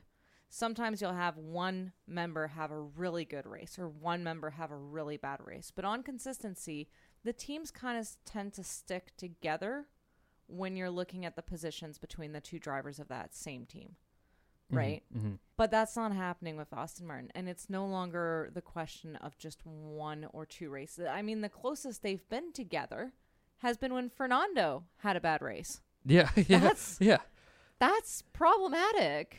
Yeah, that's a good point, actually. You know, if you put that. Russell in an Aston Martin instead of Stroll or or Hamilton or Perez or Sainz or Leclerc or Max, they're gonna be hitting like right next to Fernando, Mhm, either one position before him or one position after him. mhm. We're not seeing that from Stroll, and that's a little concerning. Yeah, it, it it definitely is. I like. I love to be the hater. I love to be the guy just to like just to crap on the guy, but at the same time. Sorry, I already took that shoe today. no, no, no, no. You n- you never did because I I, I encourage it. Uh, you know, I'm I'm here for I'm here for, I'm here for it actually. But I'm I'm kind of in the same. I I agree. Like I'm I'm in really very much the same boat of that. Even qualifying, he gets out in Q two. In my opinion, there's not a lot of excuse for him to at least get into Q three. Even include, and that's keeping in mind Not when of Haas can do it. yeah, and that's okay, also when and that's Haas can get P two, and you're still in P sixteen, P P P twelve P thirteen. P twelve, Right, for- for Canada What are at you least. doing? But yeah, but the, and I'm keeping in mind the fact that from essentially P three down, it's really anyone's game. If it just really depends on when you go out, right?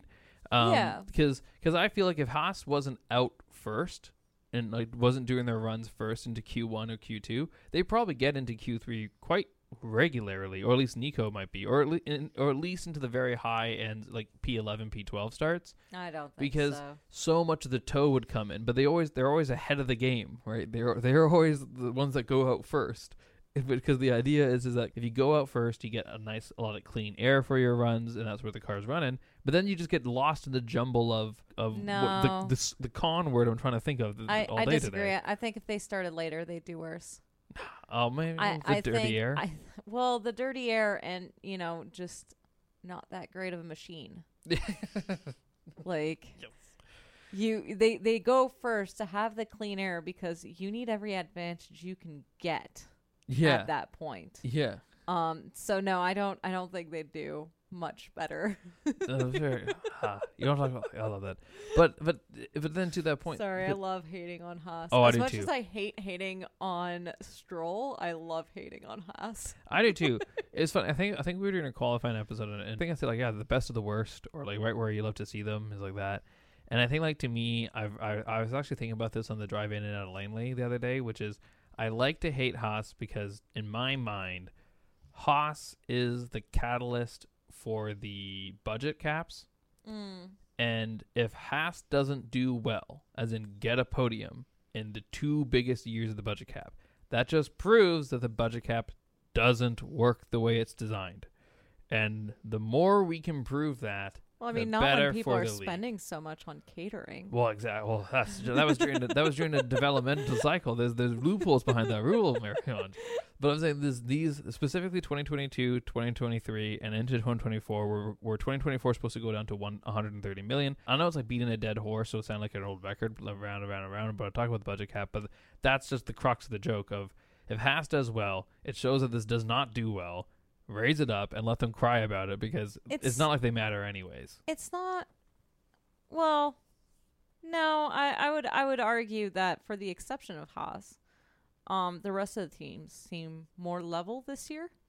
But that doesn't necessarily make I think the Like, sport remove- better though. But it does. But not It re- it, it does. does. It makes the mid. It makes it more fun to watch the midfield. But then you have the problem but the of dominance midfield and is everything. larger. No, that's the that's the thing, right? The midfield is larger. It it was not that entertaining when you have the top three and then uh, the best of the rest and then the bottom three, right? Like that's that's not entertaining to watch. That's predictable. You get a little bit of action in the midsection, but like whatever. And this year, having it kind of be unpredictable between P2 and P15 is really nice. I I would we're, actually. we're seeing battles that we wouldn't typically see. We're seeing cars perform from teams that we would usually underestimate quite a lot, Mhm. right? Um, and I, I think that that's a result of the budget cap. I think that the teams are more level.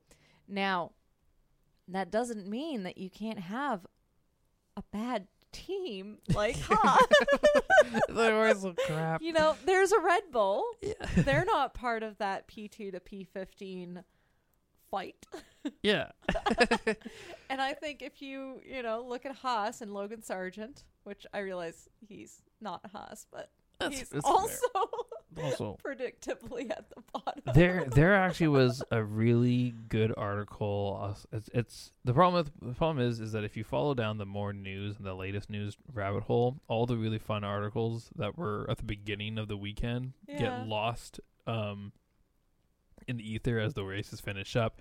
But there was a really good article that was that had James Vowles, the the uh, team principal of, of Williams, and he was saying that when he stepped in, which is why I think the Williams car, this this Canadian Grand Prix Williams car is so it's such an important one to look at, is because this is really the first car that James Vowles is coming in on and designing with the team as team principal. The car bef- until this until Canada was already designed when he came in in the middle of February, um, but uh, to or was it was it going to get to the point? Oh yeah, the point of that, me saying of bringing this up though is because he, he was saying that the the hot the, the Williams technology and some of the ways they were de- like the machines they were using and some of the, the the programs they were using to design the car were 20 15 years old yeah. at, at this point so 2003 was the last time that Williams had an up had had some upgrade some up to date or or or innovative technology Really? behind behind there when you when you think about it if if if they're if you're saying like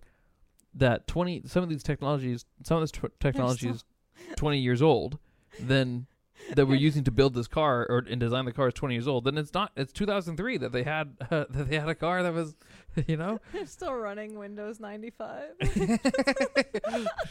do you need help with designing your aerodynamic it's package the little like uh your, your- clippy. yeah, the Clippy Mr. comes in. Clip. yeah i can see that it's like your floor has no venturi tunnels do you need help the designing little that paper clip guy. Oh god. go to hell clippy I remember being so excited when you could change him.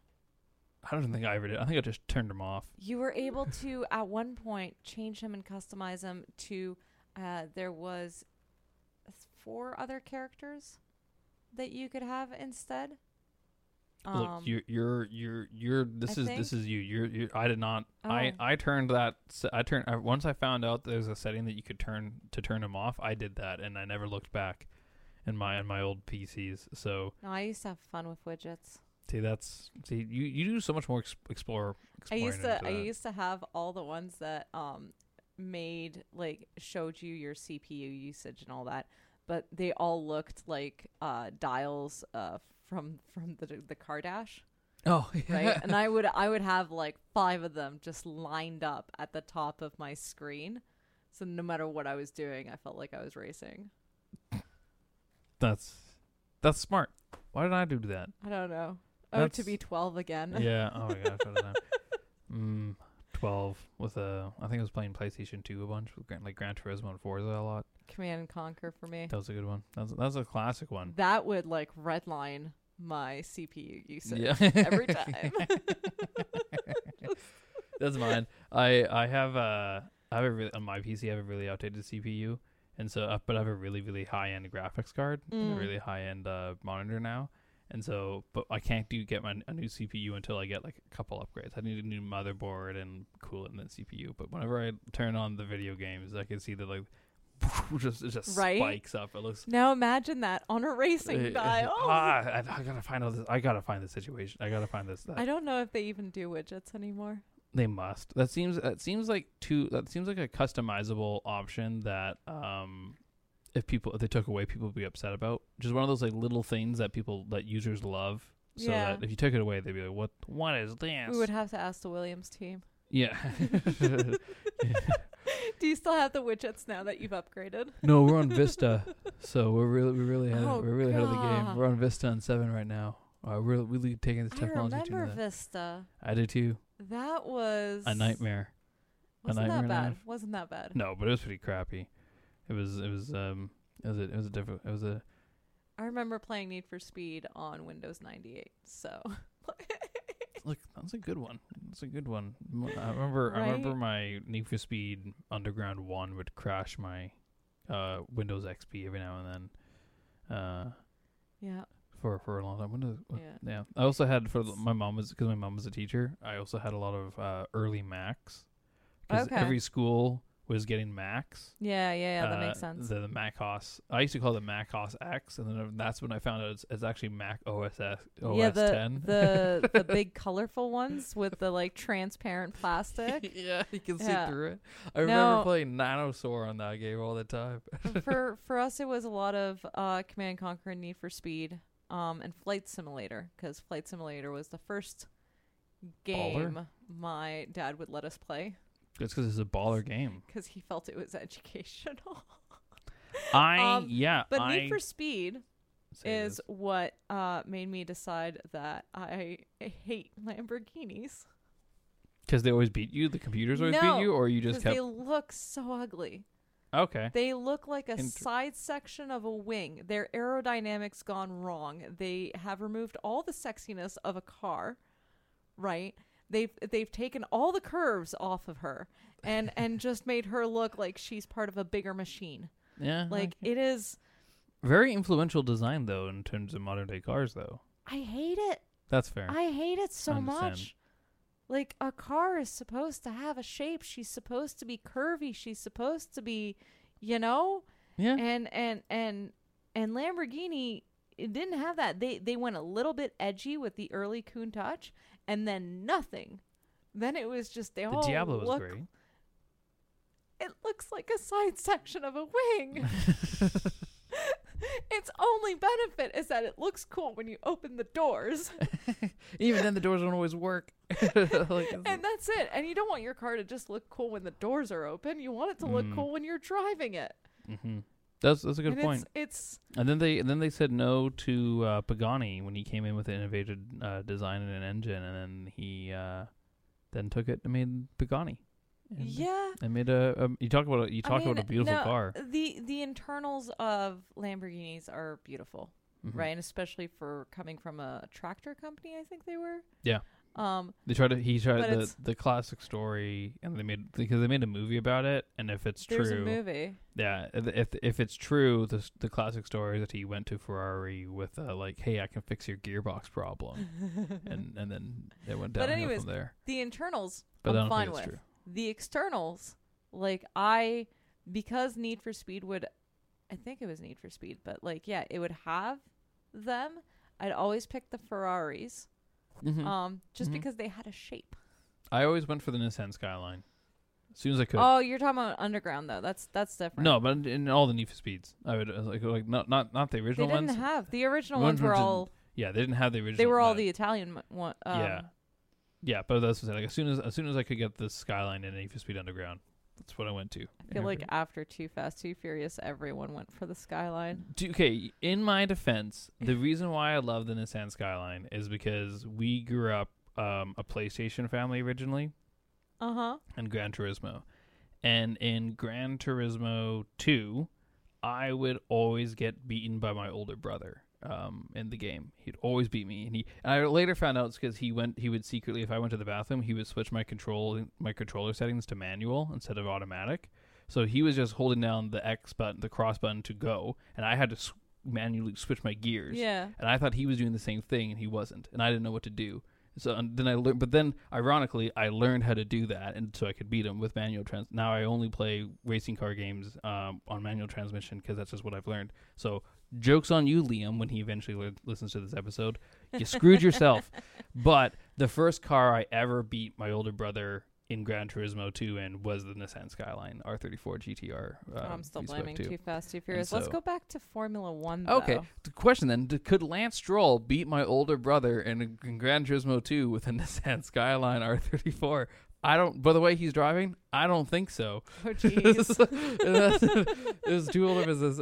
That's probably. But the, speaking of Gran Turismo 2, that's probably the same time that Williams had an up to date system in their uh, their Right? yeah, I'm 2003. Why not? Um, Oh, I'm kidding. But no. but yeah, Yeah. no, that's impressive. Yeah. It- so wait, what? What have they been doing for the past 18 years? Well, I mean, they've always been like doing stuff. I'm not saying, but I- I think I think more just he was saying that their their methods and their their their kind of manufacturing that they were doing. Um, he did say Walter did actually text in Williams did want one he Williams won in 2012. True, but I think the whole I think Walter the what no, that's impressive. that is impressive. That is impressive. That is nine years without an upgrade, and they still win. Yeah That is yeah. That is actually really impressive. But that I think that's also I think I think without an upgrade is kind of the is the like obviously the the, the team is doing stuff and, and moving things, but I think what Vowles was trying to say was like the methods and the the um the some of the technology they were using and specifically like wind tunneling and all that was was 20 years out of date and that's kind of like yeah the the But do you know how specific these things are nowadays, Teryn? No I like don't even Marie-Ange. even in the past like 10 years the amount of upgrading that that that kind of software has has made the advancements of this kind of uh, software it's it's actually impressive that they've made it this far on 2003 technology Well, around yeah, around that time. So like like I I'm gonna say relative like the the twenty Doesn't year mark is relative. There the point is is that you you're I think to your point, yes, even if it's two years out of date, there is something that's been In improved today's on day there. and age even if you're a year out of date you're out of date yeah. you know like software especially especially like this kind of software of calculating for wind tunnels and stuff like that i mean i'm not an expert right but No, this is why we do the show though. right but the the the the only time i've been in a wind tunnel it was 2007 right? And like that's what they were explaining was that like already back then every year new software is coming out and i advancements are being made. Now we're at a point where you know um these kinds of programs are coming out with upgrades throughout the whole year and then a new version every year. Yeah.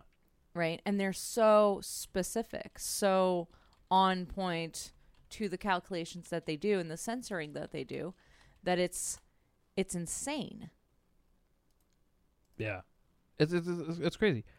Um, oh, here I found I found it. I found it because Walter was uh, Walter's been texting us and he said, you know, Williams won in 2012, but also uh, came third in 2014, 2015 in the championships. Um, it's amazing yeah, and this is I found I found it. It's on motorsport.com and it's the title is Some Williams Tech Tech 20 years out of date amidst Vowles. And yeah, he's he and then part of it it says he's, he finds it unbelievable that they've been able to compete and that's it just shows how how resilient of a team it is and what and the and even just the racing minds to be competitive in that when you're working on, on such an undercut um pun intended in a way so such an undercutted um um i mean team if anything, they kind of show to Haas that like you don't need fancy equipment and money. No, exactly right. you just you just need the you, budget shouldn't shouldn't affect you that much. you just need know how. Uh, yeah, first one was seven. Obviously, you don't need the best computers, Haas. Yeah, You know, it's not a budget problem. no. He even says here, you know, the last two three years they've they've been really up upgrading and updating, and have obviously a lot to do with um with Mercedes' input because Mercedes has a big has a big uh um fraternity uh frat fraternity uh frat Wow, fraternity Frat- fraternization. I don't know what it is. I'm just they're my stuff- friends. Friends, yeah, sure, they're friends. They're friends. Friendship with, with Williams. He says, yeah, some, pr- some production elements are 20 years out of dates in terms of methods, philosophies, and some technology. A little bit all over the place is probably the, wi- the way, the, probably the right way of saying it. The one, the one that drives everything is ultimately performance, and that's why the focus has to go to, into that one. But every time you push something, you'll find another limitation, another log jam, and that's where you have to go and clear up. At the moment, you don't find that until you stress the organization, which is what we're doing in various ways. That's the Yeah. full quote. So for him to kind of, so I think that just shows why. I mean, to me, I- to me, I like Williams more now because they've been able to compete in such a underhanded way. I think that you know they're doing well, well enough, I guess, uh, for where they're coming from this year. But I think that 2026 is um, is where we're going to see a big shift with them. Mm-hmm. Yeah, Right. and and like he he says on the this is the motorsport.com one, you know, there are some elements that are 20 years out of date, which makes sense if you think through the history of the team. The investment it had was zero for a long time, and it wasn't really before invest, investment firms came in in the modern day of our, of F1 that you started to see this big jump up into, and that was in like the late 2010s and that, Yeah. the early 2010s and everything. Oh, that's So that's crazy. Kudos to Williams. yeah, and I think we talked about on one of the last episodes. I, I don't know the last episodes, but one of the on episodes ago. Uh, I think I don't know if you were part. It might have been a qualifying one. I'm not sure, but we talked about you know if do you does Albon leave Williams if he's especially now when he's showing that he can defend well, well and the car's being put in. And I think that this answers it no, you don't because this is a team that can really in, increase at I think it still depends. I don't think it's, you know, um, Williams is doing well enough for where they're coming from. Not historically, but just recently, right? They're doing better than they have for a while. mm-hmm. Um, I think they're going to do a lot better once 2026 rolls in. But for the question of does a driver stay or not, I think it always depends on what the other teams are doing. I guarantee you, if Red Bull has an opening and they want Albon, he'd he's going to go. Yeah. Well, that's, Same with Mercedes. yeah. Same with Ferrari, right? Like, unfortunately, well, fortunately, I don't know. Just it's the way things are. If any of those three teams come knocking at your door, You go to them. you go to them, Yeah. right? So I I I still disagree that it's a possi or that it's not a possibility. I think it's always a possibility, but it always depends on what are those three teams doing, Mhm. right? Maybe even Aston Martin now. Yeah, Aston Martin's going to be really interesting to watch because they had their big 200, 200 million pound um, currency pound, not not weight pound, um, factory coming in, Yeah. uh, coming in online. I think specifically for the end of the season, but um, more for 24, 25. And so when that k- kicks in, what is that going to be like? Because that has an in-house where um, wind tunnel has a very No, similar it's thing. be interesting. Audi coming in with their massive factories, which come with wind tunnels, which they license out to other teams to use. So, th- and that's a full works team in 26 too. So it's, yeah, 26 is going to be a wild, wild season for manufacturers. I, I think. I think so. I think 2026 is going to be interesting. I think for this year, things are getting more and more interesting as the gap between the rest of the teams and Red Bull is closing. Mm-hmm. Um, I think that in terms of development te- cycles, it's really starting to show that the teams that are developing well, or just all teams in general, have been getting a, a, a, the, ahead of the technical curve, or they're under not ahead. They're understanding the technical curve in these cars right now, and you can see that now. Every almost every team that has brought a develop, I think, odd, ironically, other than Ferrari.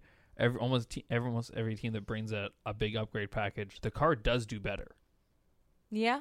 So Ferrari No, just it's, I uh, don't know what's going on with Ferrari. Ferrari, it's it's it's the roll of the dice. You never know with Ferrari how uh, it's going to happen. But Yeah, and I think that's that's just how they are this season. I mean, there's still room for change. mhm. Um, but I'm going to say go on the record to say Mattia Binotto not the problem. Should have stayed.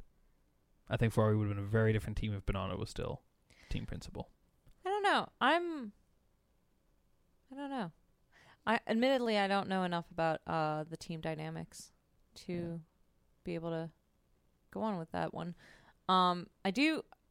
I don't know if I'm noticing it more, or if it's just happening more, and I'm wondering if that adds to the leveling out of the teams. Um, but is it me or is there more like personnel trade offs?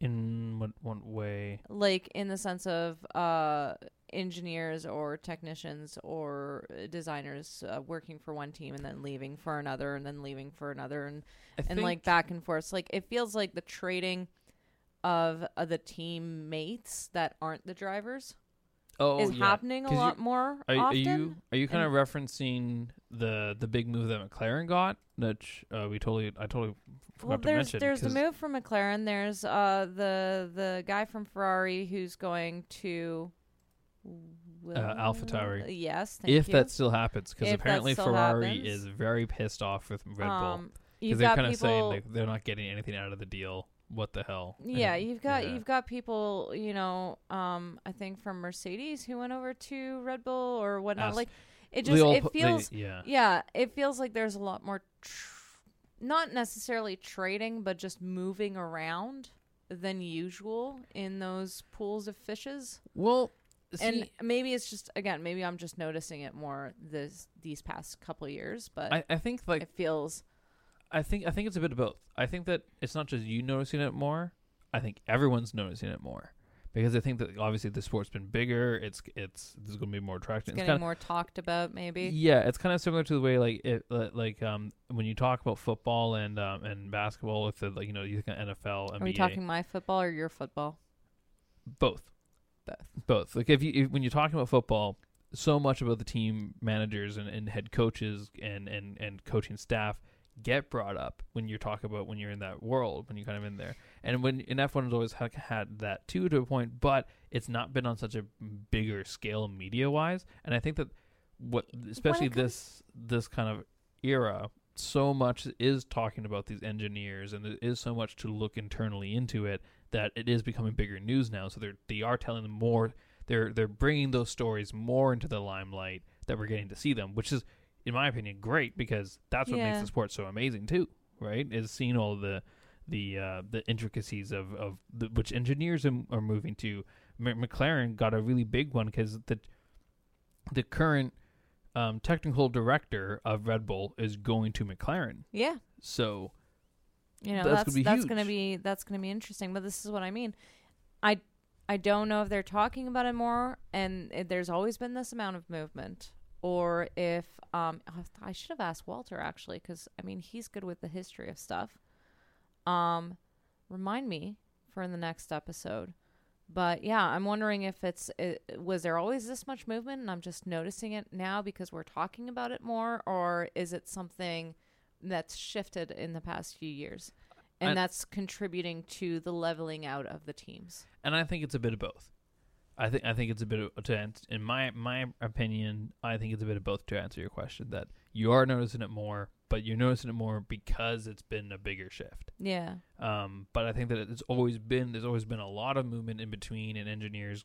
I think because if you, you think about we talk about you know Logan Sargeant um, potentially not having a seat next year because is not doing so well.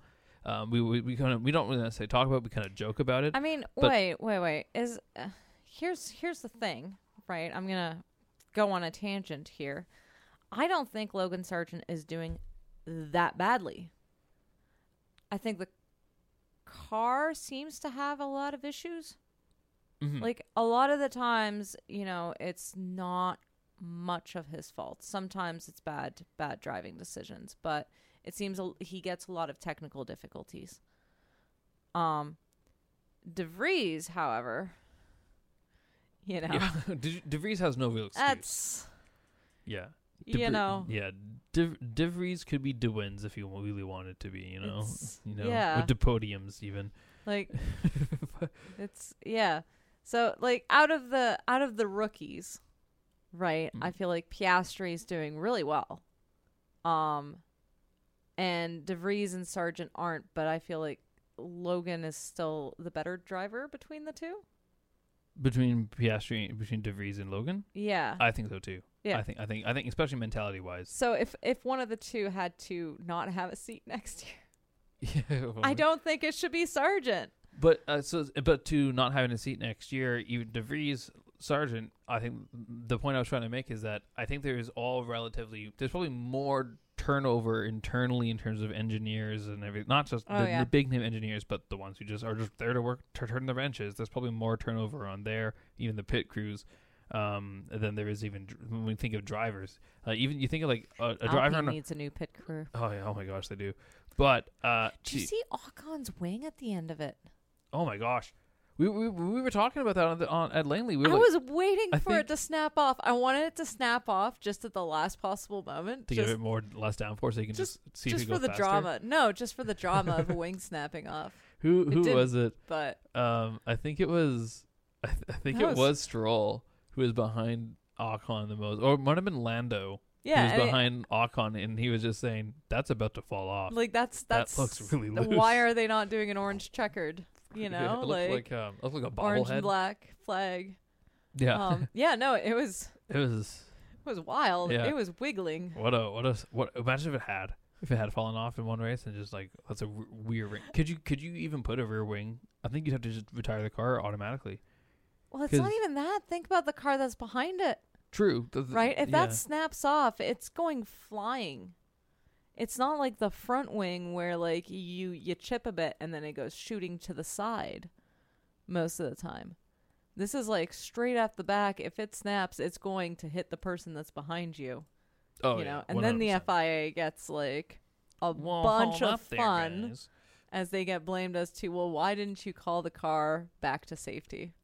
it was then- obviously not road safe Yeah. you know and then they have to deal with that drama um but yeah that that wing was was wiggling It was a, it was a bad it was a bad one. It was it was funny, but I, I don't know like it, I think we that's always been a question of mine too though. Uh, in terms of the rear wing has always been why like obviously it's a, it's a stability thing why some use a double sta- a double column to hold it in place and some don't. But specifically more like when do you make the decision between a double column and a single column because everyone that has a single column usually wiggles a bit more. yeah so but- it it depends what you're going for it it's it's like asking why did mercedes not have side pods um it's a decision that the engineers make for the aerodynamics of the car Mhm. and what they feel is going to be the most stabil- stable for what kind of driving they want to see Yeah, because I kind of feel like a single a single p- pylon is a single column probably does more for getting downforce into corners because you can move a bit more with the car as it goes versus a double column might. Well, there's also less less drag, right? Yeah. Because you've got less um, Less. forward friction, Mm, okay, I didn't think Right. that's a good point. but you get less side to side stability. So Hmm. it's just where do you want to put the priority? Do you want to have a strong side to side stability, um, and more uh, friction force on the front, or do you want less friction force on the front and um, less side to side stability? What Right, you, it's what a do you like? Um, In terms of what you see, in terms of what you see, what do you see is the like when you watch the races? What do you find is the better, um, or maybe maybe not better, but like, yeah, better. What do you get more out of? Here's the thing. I I only made it halfway through my engineering program, right? more than me. And I feel like I learned just enough to do the engineering thing, which is I want the most stability possible, so I'm going to go with the two pillars, but not enough to have the skill and confidence to not over the engineer the any decision I make Okay. right? Like I'm still one of the people who like when I try to make a support for something, I over engineer it and make it way too strong than it needs to be. Because I don't have that confidence of like what's just right. So I would probably go for the two columns because it's more stable, but I'm willing to do the trade off for stability versus um, friction speed. I also don't know enough, Mm, mm. right? That was a very that was a very politician answer of you. right Yeah. Was- I'm very I'm very proud of you on that one. diplomatic. Yeah, yeah, very proud. Yeah. Yeah, not what I wanted, but but I'm more, more- sorry. no, were you fine. were you were you hoping for a hot take on that one? No, I was just hoping. I was just hoping because I don't know. I don't know either, and I was hoping like, oh, okay. So if I, I'm just, yeah, I don't know. I, just, I, don't, I no, don't that's didn't that's fair. I honestly, it depends on the driver, depends on the car, depends on the engineers, um, Yeah. depends on the rest of the car too, right? Because if you opt for the more more stability by having the the double bars, um, but you've got bar- better aero, right, on the rest of the car, then you can you can compensate for that. So it also just depends where you're wanting to do the trade offs. But in any decision that goes into the differences between the cars, it's never as simple as like this this team's doing it right and this team's doing it wrong. It's often this team is prioritizing over the trade off of this effect while this team is doing the other priority, Hmm. right? Mm-hmm. um because that's how good engineering works and hopefully everyone at formula one is doing good engineering at this point right I'm, I'm Um, sure they are. I'm sure they are. They they must be. they But- must be To that point, though, to the point of people doing their jobs in engineering, Walter did uh, reply back to your, your open your open open air, over the air question. As Walter's listening to know the ether, he does say he says I'd say this year in recent years, uh, probably meaning the relative years, features a bit more movement of personnel than in the past. So I think you're onto something that you're seeing a lot more. I think that that's a lot to do with this new trend, the, the way that the I think it's, I think it's a bit of everything, right? do you think it's a drive to survive effect Oh, my- maybe. Maybe. Oh, who knows? Who knows Maybe. so much?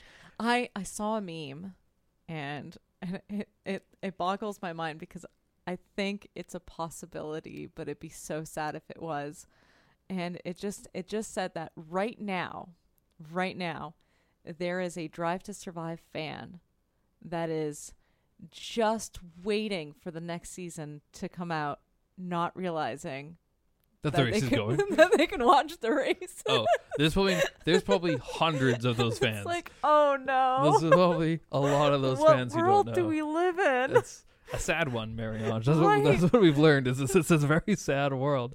It's But- like they're just waiting for the next season. It's like you could be watching the race right But they now. won't know. They won't know This is a real thing that happens in the world, guys. You don't have to watch it over Netflix. yeah, exactly. Oh my gosh. Uh, there's all there's all the other Netflix documentaries that are from the people who did Drive, Drive to the Life you could watch So- too. In, in the meantime, and that. But yeah, To- hoping that thought haunts your dreams. well, on Um, you know what? On that note, we're it's it's that time. It's that time of the day where we have to say goodbye. But to the point, I was going I was going to actually mention this up because Walter reached out to us while we're doing the show, and it, it's just like you you listeners, you can reach out to us and we'll read some some of the less egregious text or anything that you say they and emails they give that you can send to us. But you can reach out to us through multiple ways on social media. Um, no you don't have my phone number so i can't give you i won't be giving you that one but you can reach out to the f world Twitter uh, at the F World underscore pod on twitter.com. Also, our Instagram at the F pod, which is also the same username as our email, the F World dot pod at gmail.com. You can also find us on Spotify, and uh, hopefully soon. Apple Music will pu- Apple will put us back on, put us onto Apple Podcast. That's always a really fun. Funny. Apple always is a very prestigious system.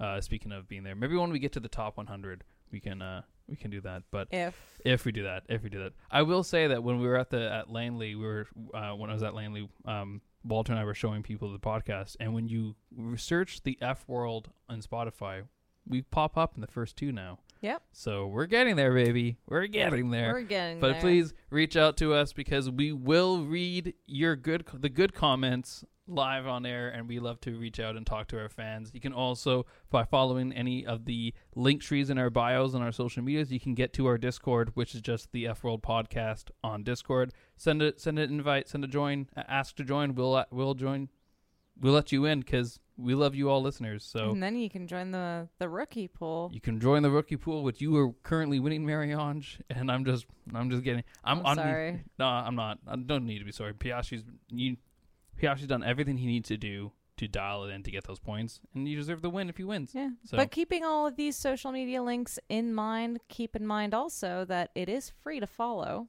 Mm-hmm. And uh and we will see you in our next episode. Mhm. And to our homie in Belgium who always listens first, thank you so much for keeping staying with us and being the MVP of the show. Yours in racing.